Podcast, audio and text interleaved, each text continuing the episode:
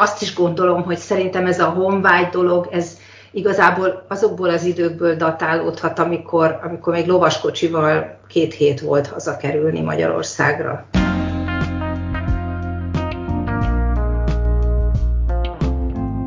Ez a Kalandvágyból külföldre podcast, én pedig Dóra vagyok a műsor házigazdája.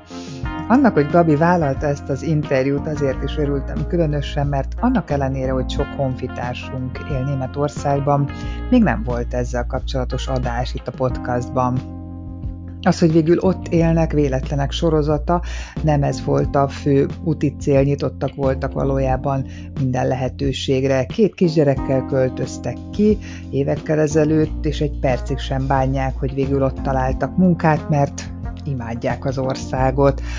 Ha tetszett az adás, nyomj egy lájkot, és hogy ne maradj le a további részekről, iratkozz fel a csatornára. Gabi vagyok, Egri Gabriela teljes nevem. 33 éves koromban jöttem ki Németországba a férjemmel együtt, aki ugyanennyi idős, mint én, szintén magyar, és a Budapesti Műszaki Egyetem vegyészmérnöki karán végeztünk mind a ketten. Egyszerre, ledoktoráltunk, és még posztokként egy ideig maradtunk, megszületett két gyerekünk, és így elfogytak alólunk az ösztöndíjak, és akkor úgy döntöttünk, hogy ha már úgyis az iparba kell mennünk, tehát ott hagyni az egyetemet, akkor menjünk el rendesen, és, és hát így alakult, hogy, hogy Németországban kötöttünk ki. Előtte nem is voltatok sehol máshol, így hosszabb ideig? De voltunk, egy fél évet töltöttünk az Egyesült Államokban egy ösztöndíjjal, én ott készítettem el a diplomamunkámat, a férjem meg hát csak dolgozott egy laborban, és utána még egy évet voltunk szintén ösztöndíjjal Portugáliában. Miért pont Németországra esett a választásotok, amikor arról döntöttetek, hogy országot váltotok? Hát mi nagyon szívesen maradtunk volna Portugáliában, de ott az történt, hogy a doktori időnk alatt voltunk ebben a egyébként magyar származású úriembernek a gyógyszergyárában gyakornokok, és amikor kezdett letelni az egy év, hát a szívünk csücske lett Portugália, és mondtuk neki, hogy hát mi maradnánk, és ő meg azt mondta, hogy hát nem, gyerekek, ez, ez így nem jó, mert ti sokkal jobbak vagytok annál, mint hogy félbeszakítsátok a doktoritokat most miattam. Menjetek szépen haza, tegyétek le a doktorit, és aztán utána majd beszélünk. És hát ez így is lett, hogy hazamentünk, ledoktoráltunk, és ő közben meghalt. Úgyhogy így kerültünk nem Portugáliába. És aztán, hogy Németországba hogy, tulajdonképpen véletlenül, mert azért szerettünk volna Európában maradni, és szépen küldözgettük az önéletrajzunkat rengeteg helyre, vagy 50 helyre, és mindegyikre így személyre szabva, tehát a, az adott cégnek a profiljához igazítva a motivációs írást, és elég sok energiát fektettünk bele. Egy fél éven keresztül még csak válaszokat se nagyon kaptunk, aztán egyszerre kettőt. Az egyiket az Hollandiából, a másikat pedig Németországból, és mind a kettőre elmentünk állásinterjúra, és a hollandiai az elég jól sikerült, úgy gondoltuk, de pont akkor jött ez a szeptember 11-i merénylet, és úgy gondoljuk, hogy amiatt aztán végül is azt mondták, hogy hát nem, köszönjük, inkább most mégsem akarunk bővülni, hanem, hanem, hanem akkor köszönjük a részvételt és viszont Németországban meg egy olyan céghez kerültünk ki, akinek a szerves kémiának az a nagyon szűk területe volt a specialitása az egész cégnek, ahol mi a doktorinkat végeztük, e, egyik leghíresebb professzor irányítása alatt. Úgyhogy ez egy nagyon jó, nagyon jól sikerült összeillés volt elvileg. Hát sajnos csak elvileg, de hát erről majd később, ha érdekel. Egy helyre pályáztatok? Tehát szándék volt, hogy egy helyre kerüljetek a férjeddel? Hát nézd, miután az egyetemen is egy laborban dolgoztunk, és ez sokaknak egy ilyen rémálomszerű felállás, de nekünk nagyon jól bejött, mert én azt tudom csinálni, amit a, amihez a férjem kevésbé ért, a férjem pedig a, abban tud nekem segíteni, ami nekem megy nehezebben, úgyhogy ez nagyon jól működött, és hát igen, igyekeztünk, mert hát az első hely az Freiburgban volt, ugye a Schwarzwald, Freiburg nem egy nagy város, nem arról híres, hogy tele van gyógyszeriparral és szerves kémiai iparral, úgyhogy nem, nem tudtunk ott több céget találni, örülünk, ugye, hogyha egy városban egyet találunk, hát persze, hogy mind a ketten megpályáztuk, igen. Hirdetésre jelentkeztetek, vagy pedig küldtétek az anyagot mindenfele? Nem, én listákat nézegettem, és proaktívan jelentkeztünk.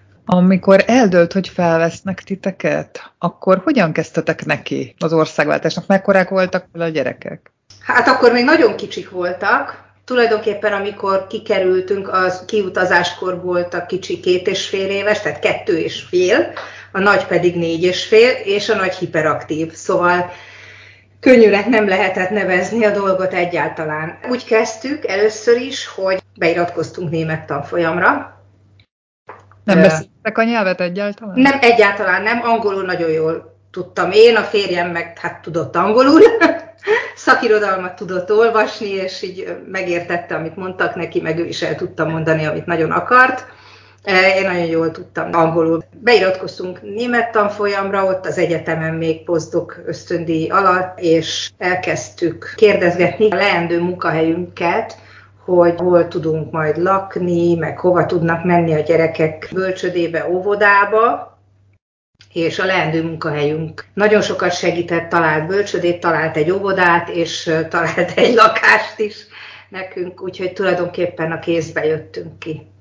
Tehát nem tudtuk megnézni előre a lakást, amit akartunk, hogy, hogy megfelel nekünk, de hát, de hát megfelelt.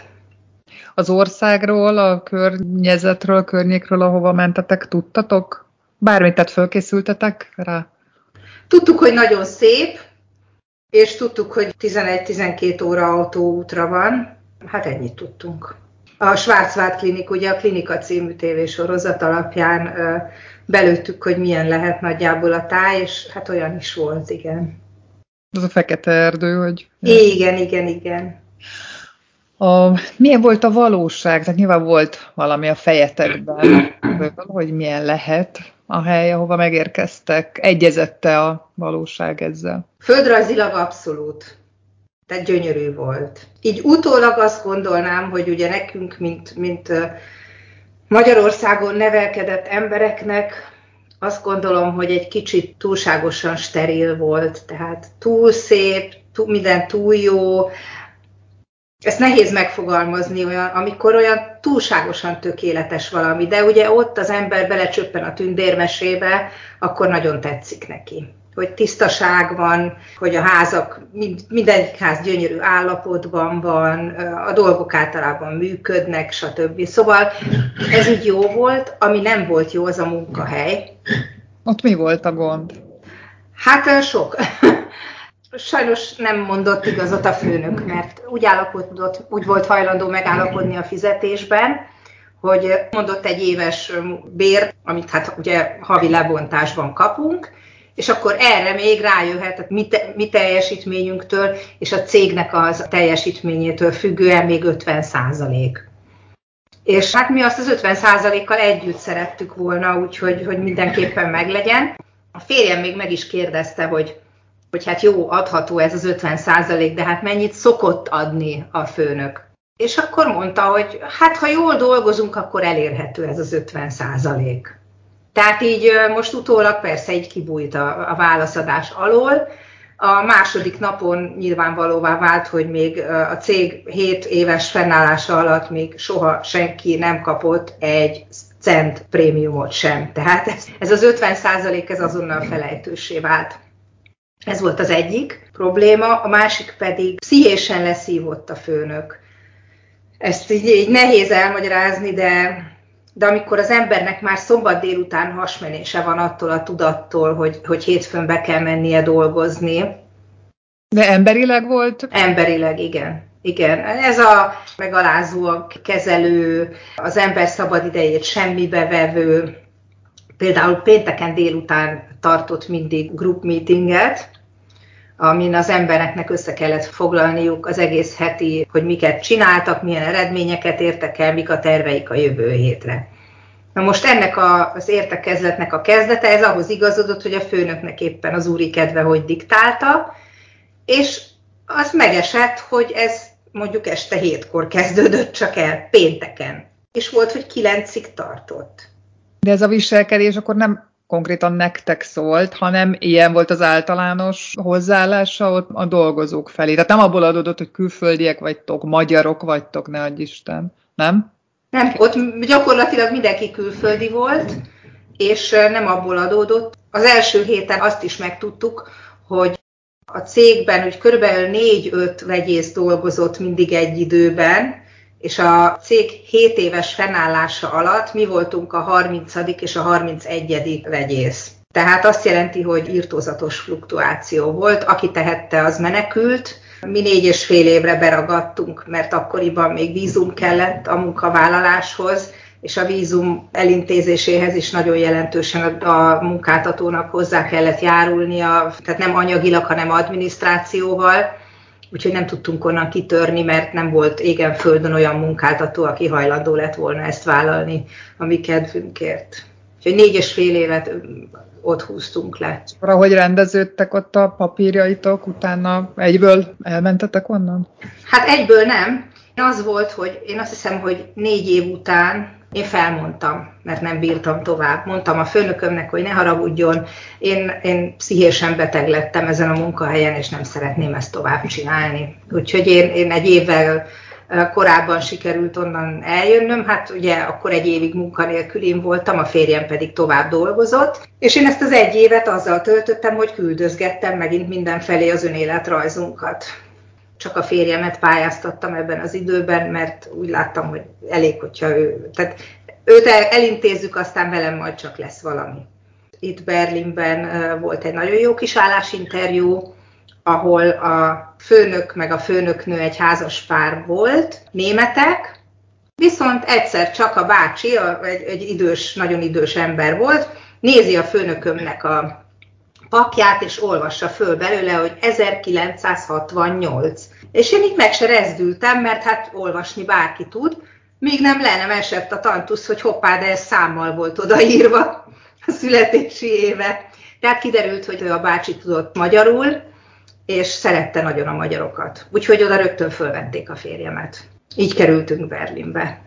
Te ugyanoda kerültél végül? Nem, azt mondta a főnöknő, aki egy nagyon-nagyon-nagyon kedves és nagyon szociális nő, hogy engem most így egyelőre nem venne föl, mert azért ennyi kapacitása nincs. Itt folyamatosan kis cégekről beszélünk, hanem próbálkozzak, próbálkozzak, és ha nagyon nem megy, akkor majd szóljak. És akkor fölköltöztünk Berlinbe, a kislányom akkor kezdte az iskolát, éppen az első osztályba jött, a fiam meg harmadikba, úgyhogy egy pár hónapon keresztül én azzal foglalkoztam, hogy reggel elvittem őket, délután hazahoztam, elvittem őket judózni este, közben megfőztem az ebédet, szóval háziasszonykodtam, és közben persze kerestem munkát. Tehát van egy még sokkal kisebb cég, a Humboldt Egyetemen egy kis KFT, akik a Paksi atomerőmű üzemidő meghosszabbításához a talajmechanikai vizsgálatokat végezték, és oda fölvettek engem e, mini jobra, mini jobbernek, ilyen 400 eurós alapon fordítónak. Tehát én fordítottam ezeket az üzemidő meghosszabbításokhoz a talajmechanikai vizsgálatoknak a jegyzőkönyveit, ami egy rettenetes munka volt, de hát csináltam, hogy csináljak valamit, és közben pályáztam mindenféle állásokra. Eddigre már beszéltél németül, gondolom. Igen, igen, igen. Hát az ember előbb-utóbb megtanul, meg Freiburgban is éveken keresztül jártunk mindenféle egyre magasabb fokozatú nyelviskolákba, meg hát az is segít, hogy a gyereknek az óvónőivel, meg a tanárnőivel ők nem tudtak angolul egyáltalán. Úgyhogy hát azért sok év alatt valami ráragad az emberre, még ha felnőtt akkor is. És egy szép napon ismerettségen keresztül, tehát a férjem munkahelyén keresett egy kolléganőnek az ismerőse embert. És akkor a kolléganő mondta, hogy hát ő speciál tud egyet, és így kerültem a jelenlegi munkahelyemre, nem is tudom, már 13 éve dolgozom. Imádom, 80%-os állásom van, szerdánként nem járok be, szerda szabad nap, hát megfizetve nem vagyok túlságosan jól, de hát az ember életében egy valami ne stimmeljen, mert ugye olyan nincs, hogy minden rendben van. Tehát ha, ha már kiválaszthatom, hogy, hogy boldog legyek, vagy egészséges, vagy gazdag, hát akkor az utóbbiról mondok le. Úgyhogy Van egy szép kis nyugodt életünk most, és egy nagyon jó munkahelyünk, amíg tart, hát folyamatos veszélyben. Hogyan sikerült beilleszkedni? Ugye a északi országokban élő emberekről mondják, hogy kicsit ilyen távolságtartóak, nehezebben fogadják be az idegeneket. Mit tapasztaltatok ezzel kapcsolatban? Hát egyrészt ugye van a közhely, ami annyira közhely, hogy teljesen igaz, hogy Berlin az nem Németország. Berlin az Berlin. Ezen belül mi Kelet-Berlinben vagyunk, tehát oszik vagyunk, vannak az oszik meg a veszik. Keletiek azok hagyományosan nagyon szeretik a magyarokat. Hát ugye az NDK köszönhet a magyaroknak sok mindent. Úgyhogy minket itt helyileg szeretnek, és igazából a fő társaságunk az viszont magyar, mert a gyerekek révén bekerültem a Külföldi Magyar Cserkész Szövetségnek a berlini csapatába, ahol azóta már először a gyerekek lettek cserkészek, aztán én is, úgyhogy a baráti társaságom az, ami van, az magyar. De német barátaitok vannak egyébként? Freiburgban volt egy, aki például most jött el a múlt héten meglátogatni minket, mert Berlinben járt, és eljött. Úgy igazából nem, német barátunk nincs. De ez valószínűleg nem annak köszönhető, hogy zárkozottak a németek, hanem annak, hogy mi vagyunk azok. Szerettek ott élni? Nagyon. Mi az, amit szerettek Németországban, Berlinben, és mi az, amit nem? Felépítettük a házunkat. Egy kellemes házat. Az, az a miénk.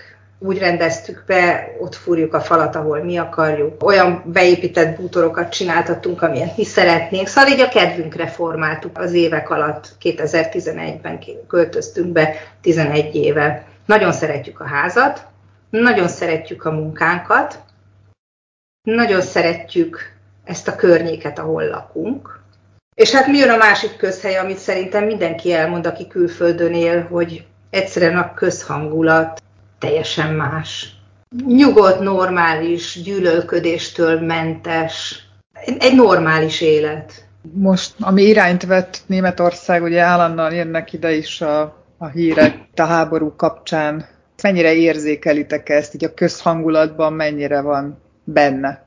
Szerintem a közhangulatban semennyire. Amennyit én érzékelek, szoktam a kollégáimmal beszélgetni. Sok mindenféléről, meg hallom, hogy ők is miről beszélgetnek. Hát nem erről. Tehát inkább elmeséli, hogy hol járt hétvégén, meg hogy beíratta iskolába a, a, a gyerekét, meg merre felé jártak nyaralni, meg van egy diákom, aki állandóan az akváriumáról mesél, meg az orhideáiról, de, de nem, szóval erről az energiakrízisről szerintem ezt így mindenki családon belül rákcsálja, meg emészgeti. Mi eddig nem nagyon aggódtunk, mert nekünk hőszivattyunk van. Tehát van hőszivattyunk is, meg napelemeink is, meg napkollektor, meg furtkút, szóval úgy gondoltuk, hogy áram az mindig lesz. És hát ha drágák lesznek az energia miatt az élelmiszerek, hát azt még talán még mindig ki tudjuk fizetni, úgyhogy nem kell a fogunkhoz verni annyira a garast. Viszont most jött egy hír, hogy a németek is ugye, a németek azok szeretnek készülni dolgokra. 650 ezer ilyen hősugárzó fogyott az utóbbi pár hétben a boltokban, és hogyha jön egy hideg nap, és mondjuk elfogy a gáz, vagy annyira drága a gáz, hogy nem tudják megfizetni, és bedugják a 650 ezer hősugárzót a konnektorba, akkor elszáll az elektromos hálózat. És akkor az úgy el tud szállni adott esetben, hogy, hogy ha kellően nagy területen, mondjuk a vízműveknél, és akkor vízünk sincs. És ugye hiába vannak napelemeink, azok csak akkor működnek, ha úgy mellesleg azért van áram. Tehát akkor tudunk betáplálni, meg az akkumulátort használni, de áram nélkül így magában az se tud működni. Úgyhogy most azt tanácsolják, ezt tegnap olvastam, hogy mindenki tartalékoljon elég sok vizet és konzerveket. Mondjuk attól, hogy fázni fogunk, attól én azért nem félek, mert ez a ház nagyon jól szigetelt. Ő szigetelése az nagyon jó.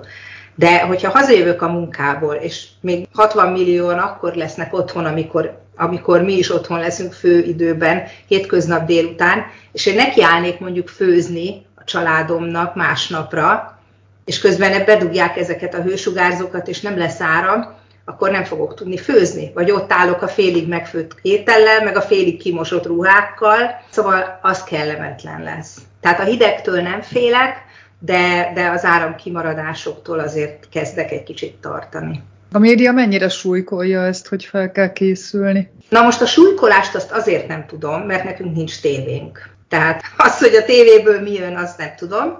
És hát ugye a súlykolás az olyan dolog, hogy én azt olvasok el, amit én akarok. Én naponta egyszer megnézem a Tagesschau című weboldalt, ami az ARD-nek a weboldal, a fő hírportál, elég szűkszavú, tehát ott tényleg nem azt olvasott, hogy a melyik Z-kategóriás színésznő vágatta le a körmeit, hanem tulajdonképpen tényleg csak azt, ami a világban, meg Németországban fontos, azt egyszer átfutom, tárgyilagosak.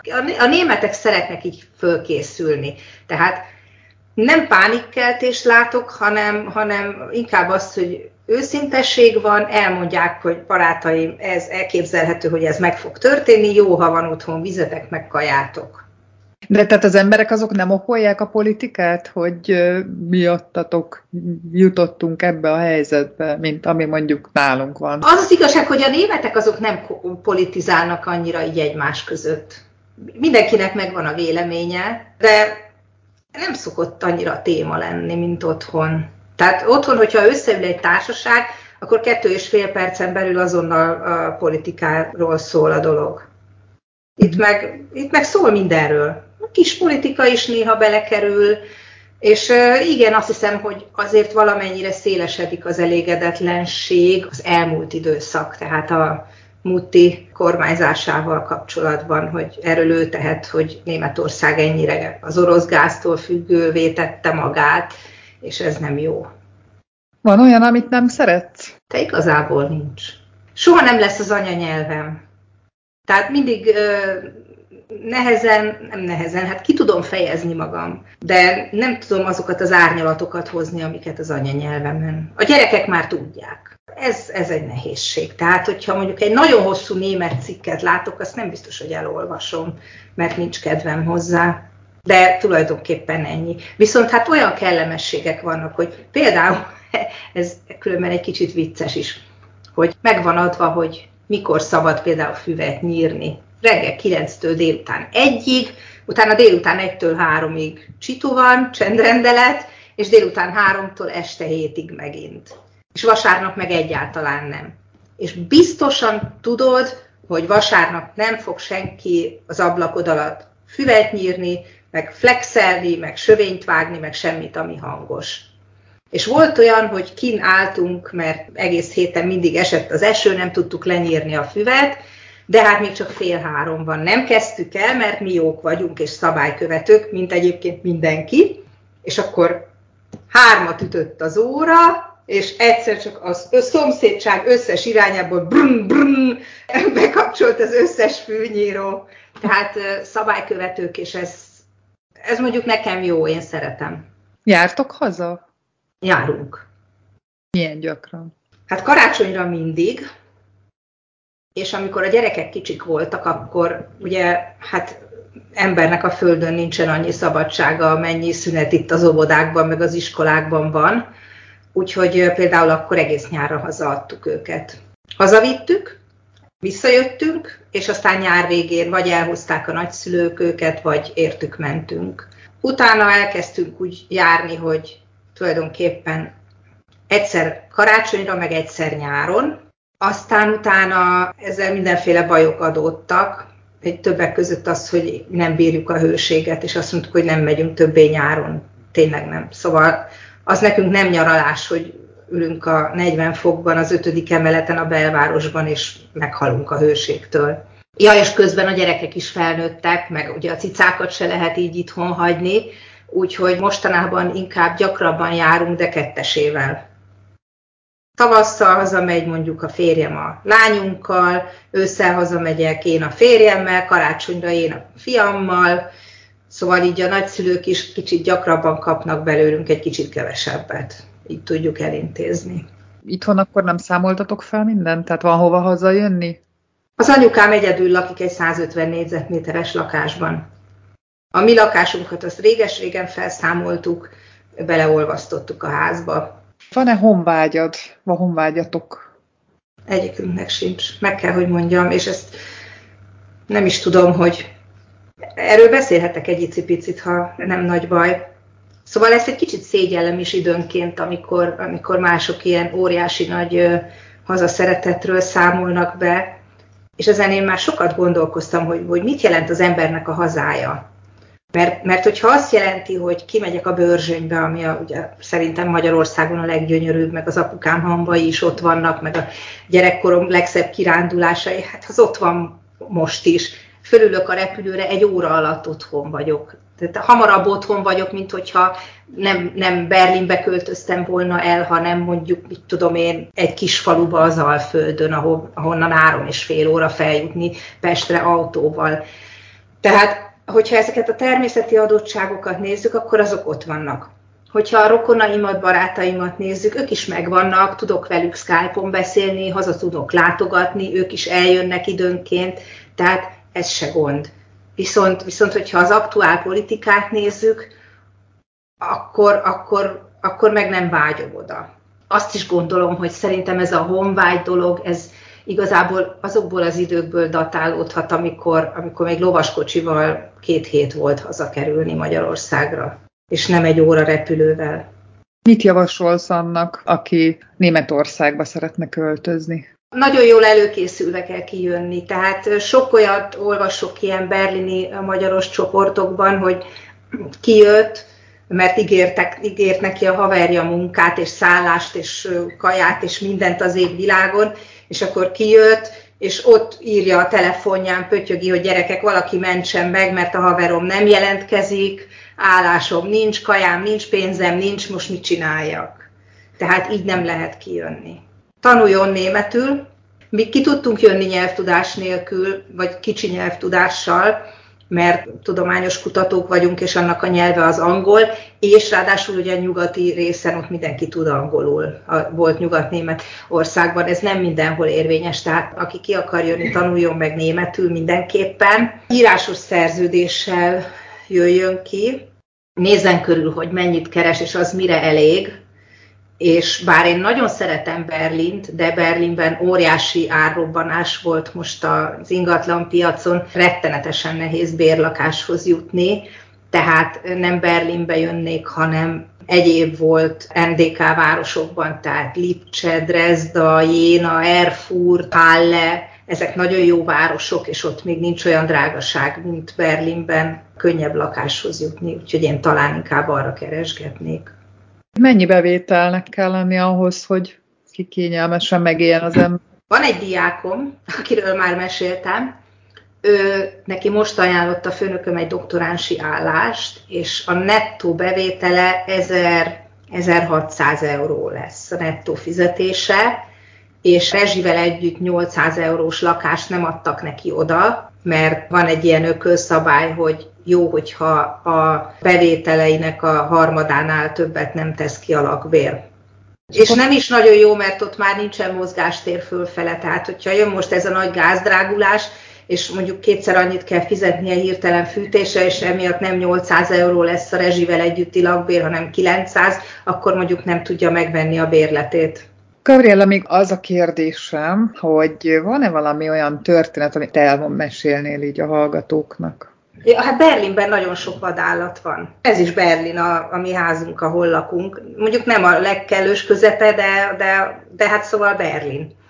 És a barátnőmmel ültünk a teraszon, és egyszer csak ilyen zizegést hallunk, és hát előjött egy süni. Ugyanis mi etetjük a madarakat, ilyen páralkasztott félkókuszokba szórunk bele nekik mindenfélét, és egy csomó minden lisztkukac, magocska minden mellé esik, és jött a süni, és, és nézte. Úgyhogy Hát onnantól kezdve azóta egy kicsit több minden esik le természetesen, mert gondoskodunk róla, meg hogyha a cica meghagy kaját, meg ha nem is hagy meg, akkor is még cicakaja is kerül ki.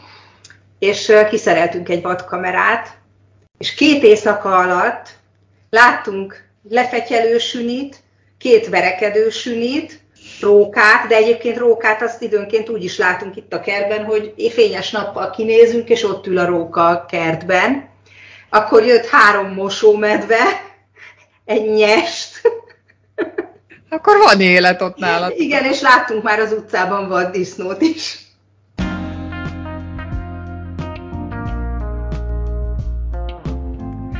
Remélem, hogy tetszett az adás.